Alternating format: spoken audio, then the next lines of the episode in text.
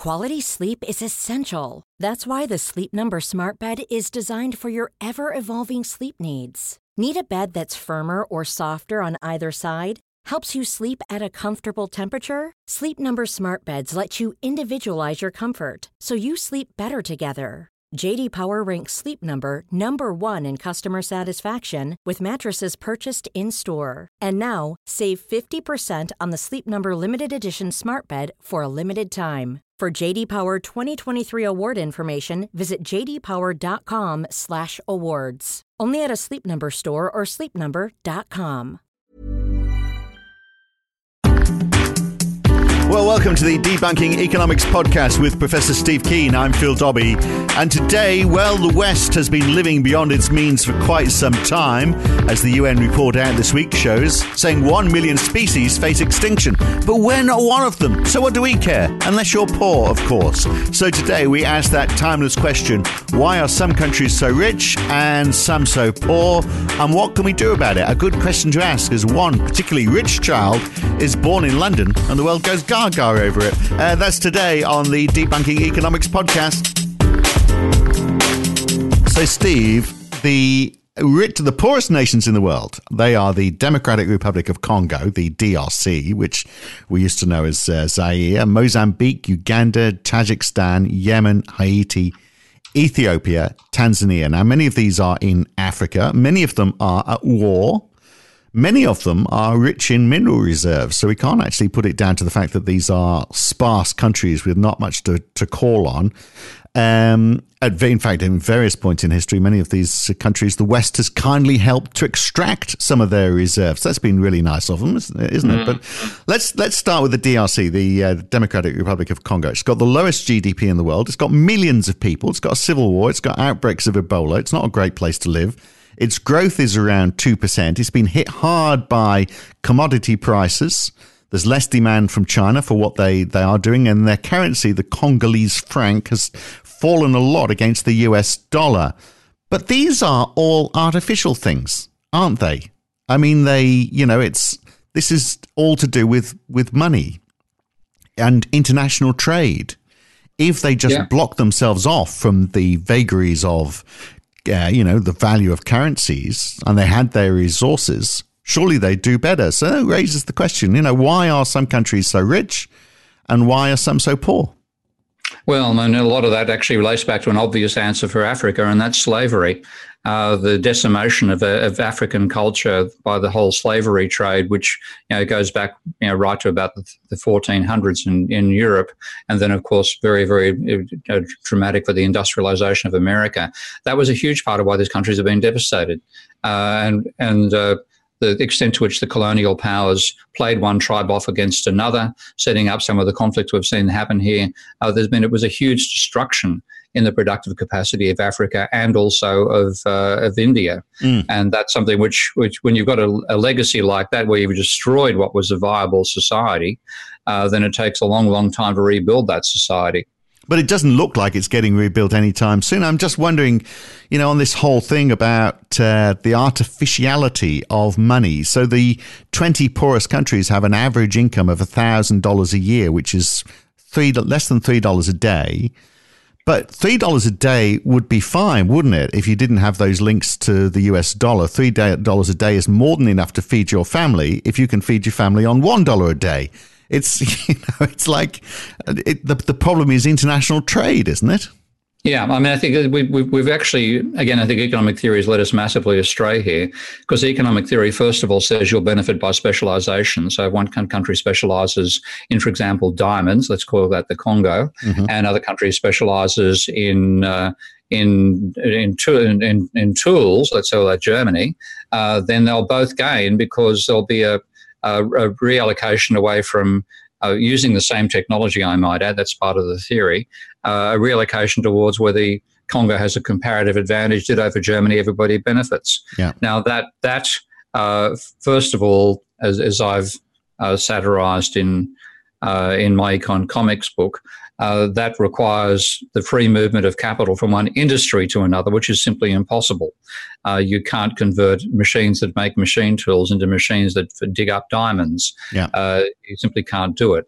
Uh, but also, when we've seen historically uh, the countries that industrialized most rapidly, and this includes America, went through a period where they protected the domestic industries in the way that you're saying. And Michael Hudson has an excellent book, one of his very first on this topic, called America's Protectionist Takeoff. So, America, which was a fairly underdeveloped country, you know, from about uh, you know, the late 1400s to about um, 16, 1700. Uh, in, in the late 1700s, early 1800s, they put up large tariffs and basically meant you, you had to pay huge prices to buy that British steel or German steel, or you could establish your own steel industry. And because they had the economies of scale that were thrown open by the the entire American continent and the whole Manifest Destiny movement from the East Coast to the West, uh, they uh, dramatically industrialized and within about 30 years were a rival to uh, Europe and its industries rather than being a backwater as they were before the protectionist period. So, mm. insulating yourself from trade, using your resources, and forcing your local capitalists to invest and improve the technology over time that's been a successful recipe for. For many countries, and yet what we sell to them is the idea you should actually be mm. uh, liberalizing, opening up to free trade. That's that's the mantra they're taught, and it, it and no, doesn't all, work in theory. Doesn't work in practice. And all we need is your local currency to reach parity with uh, with currencies in the West, and everything will be fine. But of course, that that whole argument of comparative advantage also disappears out the window, doesn't it? The moment countries start investing in other countries. So, uh, if they were mining uh, for all of those uh, diamonds by themselves, rather than having foreign entities doing it, maybe they would be slightly better off. But let me play something from the vice president of research at the St. Louis Fed in the Federal Reserve in the United States. He's called B. Ravikumar. Uh, he did a video, his take on why some countries are so rich and others are so poor. He says the income gap between the richest and the poorest countries has grown from a factor of two to a factor of 35. And here is his explanation of why the reason for this, for this difference. So, the way economists look at it is that let's go measure the inputs. What are the inputs? Some examples of inputs are physical capital and human capital. So, let's think about physical capital for a minute. Physical capital could be all kinds of equipment and structure sitting in an economy. So, you got buildings, you got laptops, you got lathes, you got assembly lines. Human capital could be measured in lots of ways. Schooling, for instance, is a form of human capital. Other forms of human capital could be just learning on the experience, on the job training.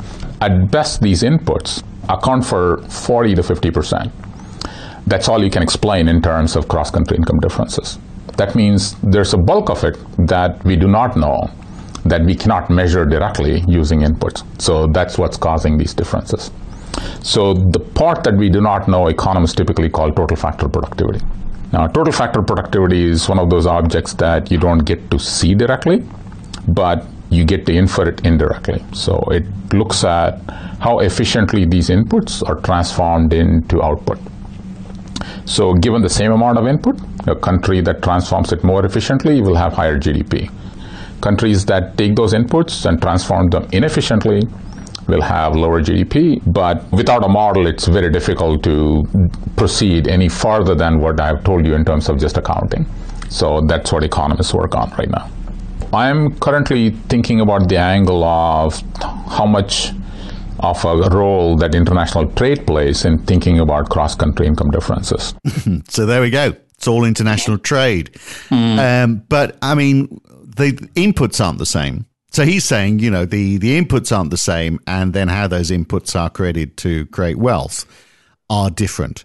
But if the inputs aren't the same, you're never going to get the ability to use those inputs more effectively, are you? So surely, no, that, surely that's the answer to foreign aid, isn't it? We just need to make sure the uh, the whole world has you know a similar level of inputs into their economy, whether it's education or whether it's resources, uh, technology. Surely, if we did that, would be a long way towards solving the problem, wouldn't we?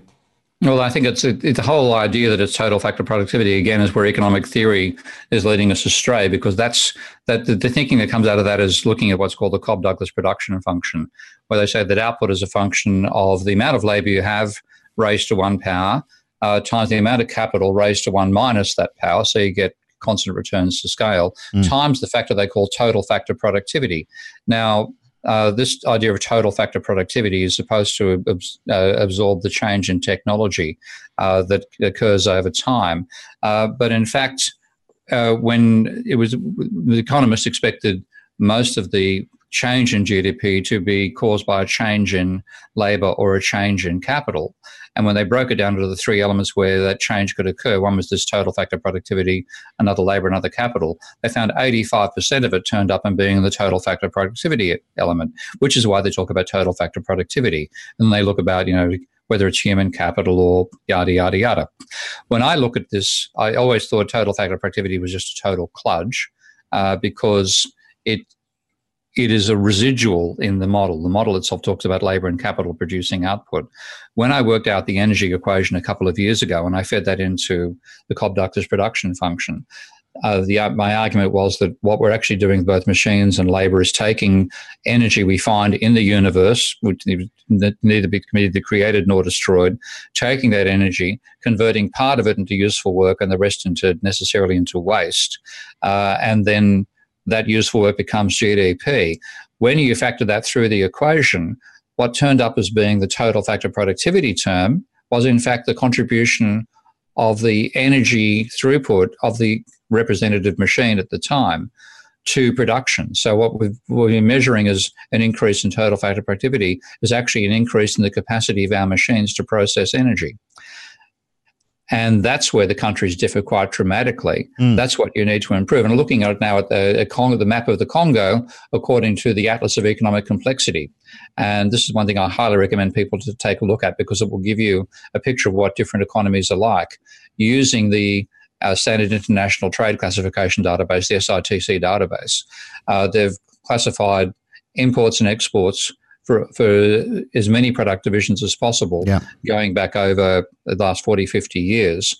And what they've then done is work out a, a, a mathematical measure of how far one industry is from another industry to decide where they place these in a web, which is called the uh, complexity visualization. Now, looking at the Congo's map, and there's an entire in, the, in this map, it's the map is exactly the same for every country on the planet, and the circles that are shown are the scale of these different industries in world trade. So the biggest circle in the middle of the uh, the big web. Have a guess what the circle is? Don't know. Don't know. Car, cars. Right. Cars. Yeah. Okay. What the Congo has, uh, the, which is way way out off off the off the map. Have a guess what that is? Uh, some some form of agriculture, I guess. Petroleum. All right. Okay. okay. Yeah, because okay, they do have good resources. Yeah. Yeah. Okay. Okay. So the petroleum is the main, the main thing they're considering. Now the the middle structure, which is where the, this is the web that gives you the capacity to reduce industrial goods, is completely empty. In the case of the Congo, there are mm. I think there's one one one of con- containers for multimodal transport. And what's this? Uh, plants used in perfumery, pharmacy, or insecticide are the only two elements that actually turn up having anything populated them. Now, if you compare that map to a map of Germany, and I'll just bring up Germany's data right now. Well, while you're doing that, let me yeah. ask you, let me ask a question. So you've got a, a, country like that where let's take a very poor country like the Congo for example. There will be people in in parts of that country which might be carrying water from a well, for example mm. and they're not getting paid for it. If that person, that same person, had been born in a rich country, they would be doing something else that they do get paid for and would be counted as contributing to the GDP of that country. The fact that they live in a poor country uh, and there's not the facilities there to pipe water to their houses. Uh, means they're not earning any money in that poor country. They're carrying water from a well. So there's no opportunity there if we provided the same level of opportunity, in other words, if that infrastructure, if the West was investing in that infrastructure so that person wasn't carrying that water from the well, they could do something else. Here you have a country which is rich in resources, energy wise, masses of sunshine, so you could build solar plants.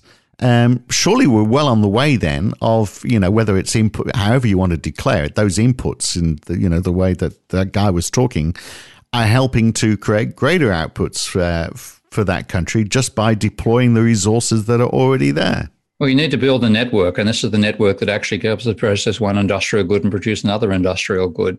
And countries like Congo are completely lacking in that network. Right. If they specialize in what's called comparative advantage, they'll remain forever trapped where they currently are. Whereas what they've got to do is build this web in the middle where they bring all the industries together, which countries like Germany have. It's actually it's probably worth. Uh, I'll whack you a, a copy of these two graphics to whack on the on the podcast as well, just to compare what what the highly industrialized country looks like when you compare it to a non-industrialized country. Yeah. And when you look at it this way, think you've got to fill that web. And how do you get there? How can you actually get to this middle section where you have a, a full industrial structure? Right. And and the answer there is look at what you've currently got and find where you've got a adjacent industry you can develop out of the ones you've currently got and start filling the web out in that way. And that becomes a domestic uh, domestically oriented investment strategy, not something based on specialization and international trade. Right, but they're not going to do that on their own, are they? I mean, they are going to need money to be able to do that sort of stuff. But I mean, Africa is a big continent, the forgotten continent.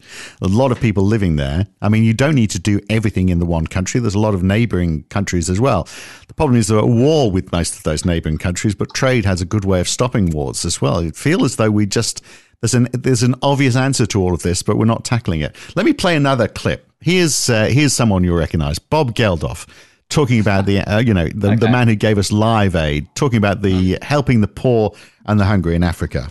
I think it's a question of credibility.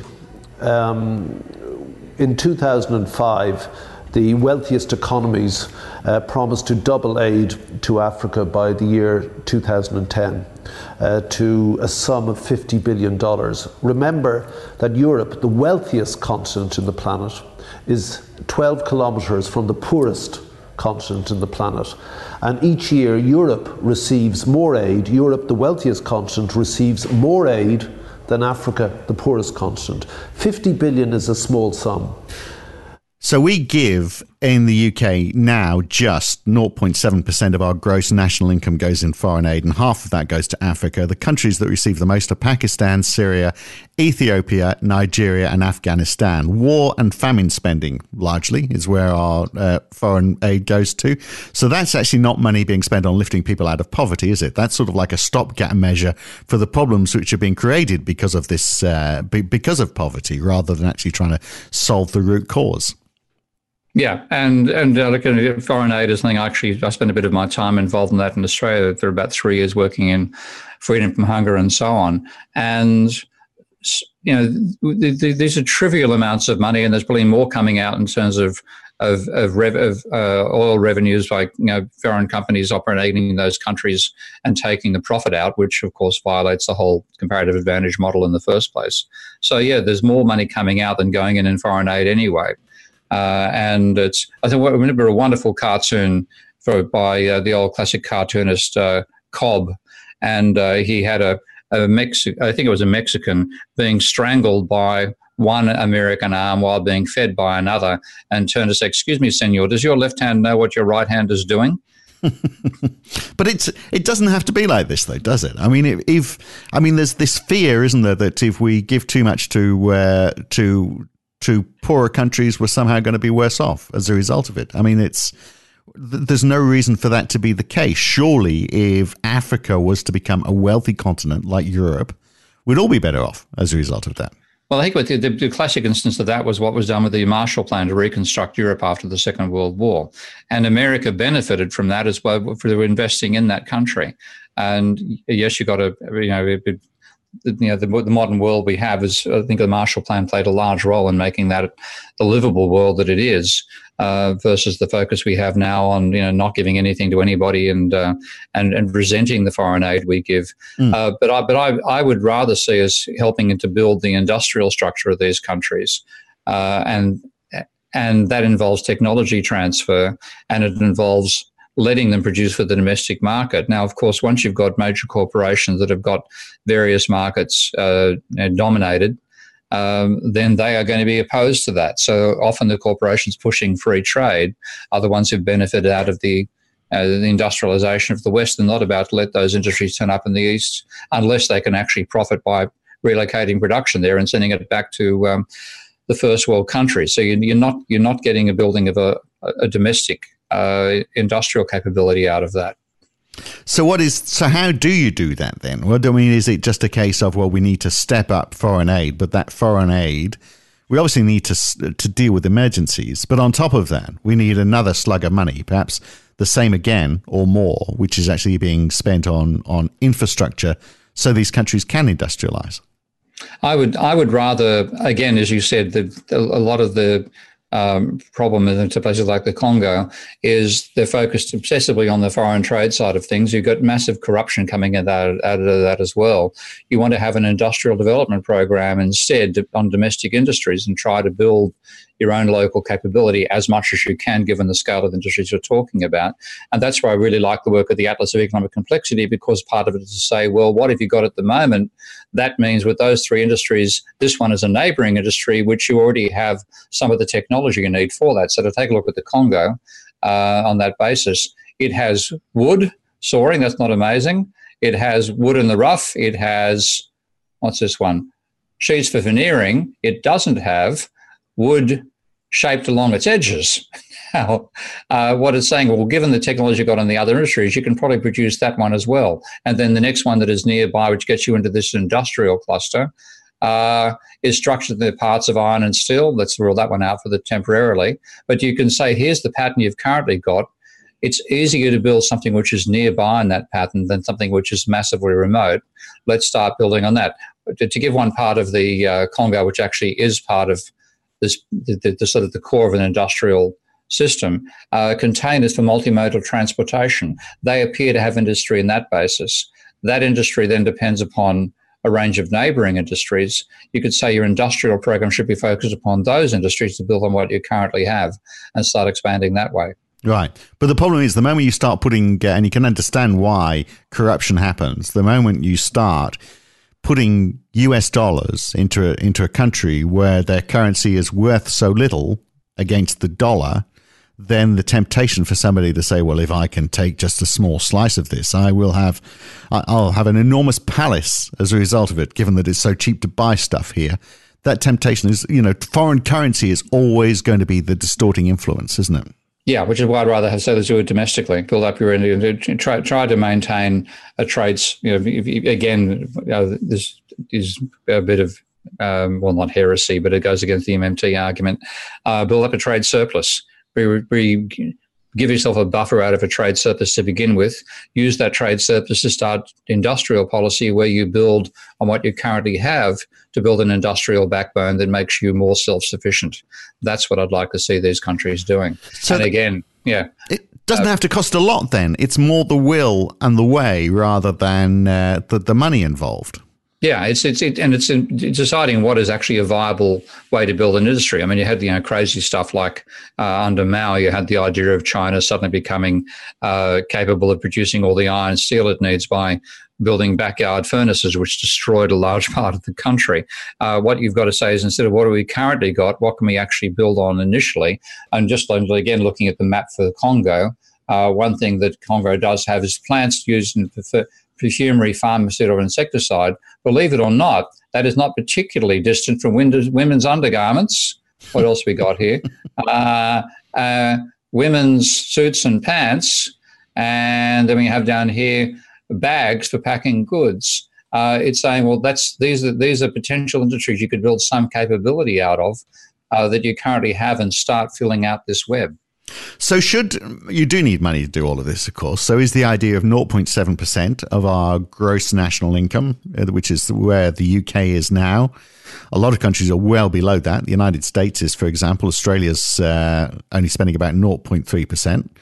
Is that a start? I, I, it sounds like we're just putting a number there without necessarily having a, a, a strategy behind it. Well, the main thing you've got to, to, to build this type of industrial structure, you've got to need capital goods you've got to be by you, you've got to be bringing the machinery in the first instance, and that certainly can't be produced domestically. So you'd need to have. I would, I would rather have an agreement for technology transfer. Um, up to a certain percentage of GDP rather than just giving the money over. Uh, that's that's and being willing to do it. Of course, this is the other thing. When you have uh, corporations which currently dominate a market globally, they don't necessarily want competitors. And uh, of course, the fact that China did a very effective technology transfer over time is one reason why Donald Trump is trying to block them now. Uh, in fact, it might be intriguing just to have a look at that whole issue and see what was China like uh, Before. many, many years ago. Yeah. And uh, yeah, China now has a everything. Actually, cars are the one thing it hasn't got in that overall pattern. But if I go back to the data it had for say 19, uh, let's see if I bring up 1996 here. yeah, you can you can see over time the uh, the building of this overall industrial web that China's managed to do by a quite deliberate decision to, to grab American technology and bring it domestically. Uh, we need to achieve a similar thing for the countries of the rest of the world. Well, and, if Elon Musk decided he was going to actually move to the Congo, uh, he would save the country single handedly, I suspect. Trouble is, then how much of that actually, with the technology he needs, match to what the rest of the technology currently is? And that's why, again, this map is a good idea because it says don't just move, you know, something glamorous, holus bolus. Move things that there's currently something resembling a support structure for yeah. in your society build on what you've got. But if you yeah. if if you were to help them industrialize uh, and you were doing it by yes by you know developing the capital, that would be good for the companies in the West, which are helping them develop that capital. I mean, we would win from that, wouldn't we? One imagines that's possible, but again, uh, the extent to which people don't want to give, you know, lose the control they've currently got, I'm not sure they'd see it that way. Right, but if there was a bit of government money to say, well, okay, that's you know, the, the payoff is going to be that we're you know the government is going to be buying this stuff. So I, I know what you're saying you don't want to give away your intellectual property, but uh, and your way of operating. But uh, but maybe but you know maybe so that's why maybe the China approach is the way where you say well okay you, you're still going to retain half. Yeah, yeah, and that's that's what they've managed to do. They've they've they've built a not just the industrial structure but the capitalist class as well, uh, and they've built the innovation, and now they're rivaling America. Um, I, I, don't think you can do that on a global scale. Again, a lot of the countries that have been successful have gone for export oriented industrialization in the first element, build up an export surplus out of that, reinvest the money, build your industrial capability over time. That's classically what South Korea has done, as what Japan did as well.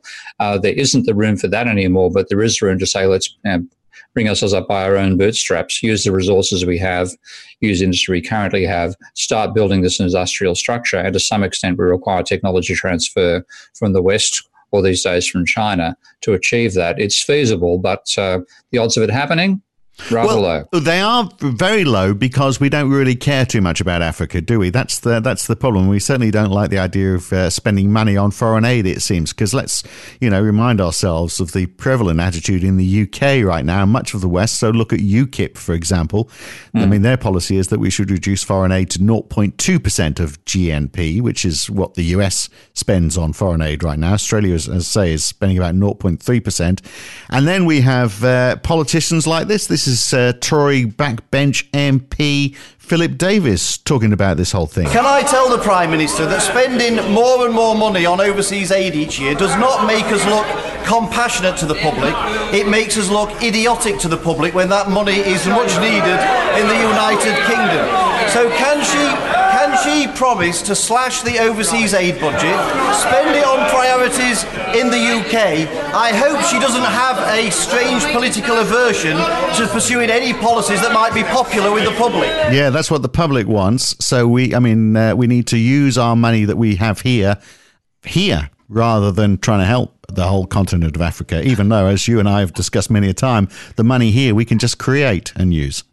Yeah, I know. It's it's we get ourselves caught in so many illogical traps over all this. But it, it's also there are no protests about the 0.7 percent target when it was set back in the early 1950s. I think because at that stage, with the distribution of income we had in the West, with the relative prosperity that the working class people felt back then, it was possible to feel the sense of generosity.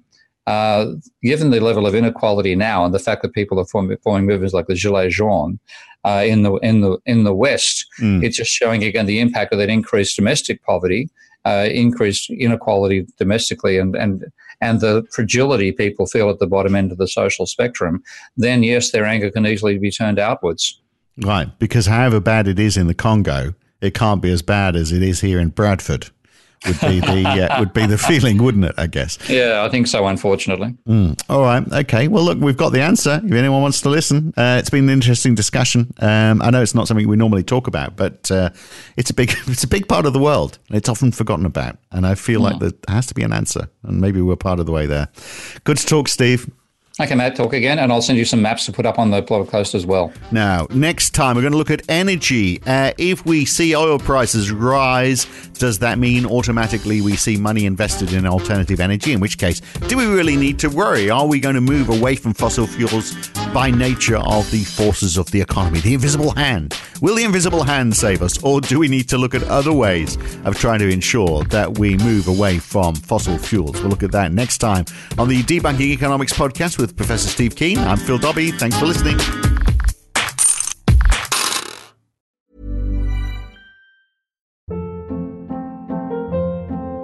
Hold up. What was that? Boring. No flavor. That was as bad as those leftovers you ate all week. Keke Palmer here, and it's time to say hello to something fresh and guilt-free. Hello Fresh. Jazz up dinner with pecan-crusted chicken or garlic butter shrimp scampi. Now that's music to my mouth. Hello Fresh. Let's get this dinner party started. Discover all the delicious possibilities at hellofresh.com. If you've enjoyed listening to Debunking Economics, uh, even if you haven't, you might also enjoy the Why Curve. Each week, Roger Hearing and I talk to a guest about a topic that is very much in the news that week. It's lively, it's fun, it's informative. What more could you want? So search the Why Curve in your favorite podcast app or go to whycurve.com to listen.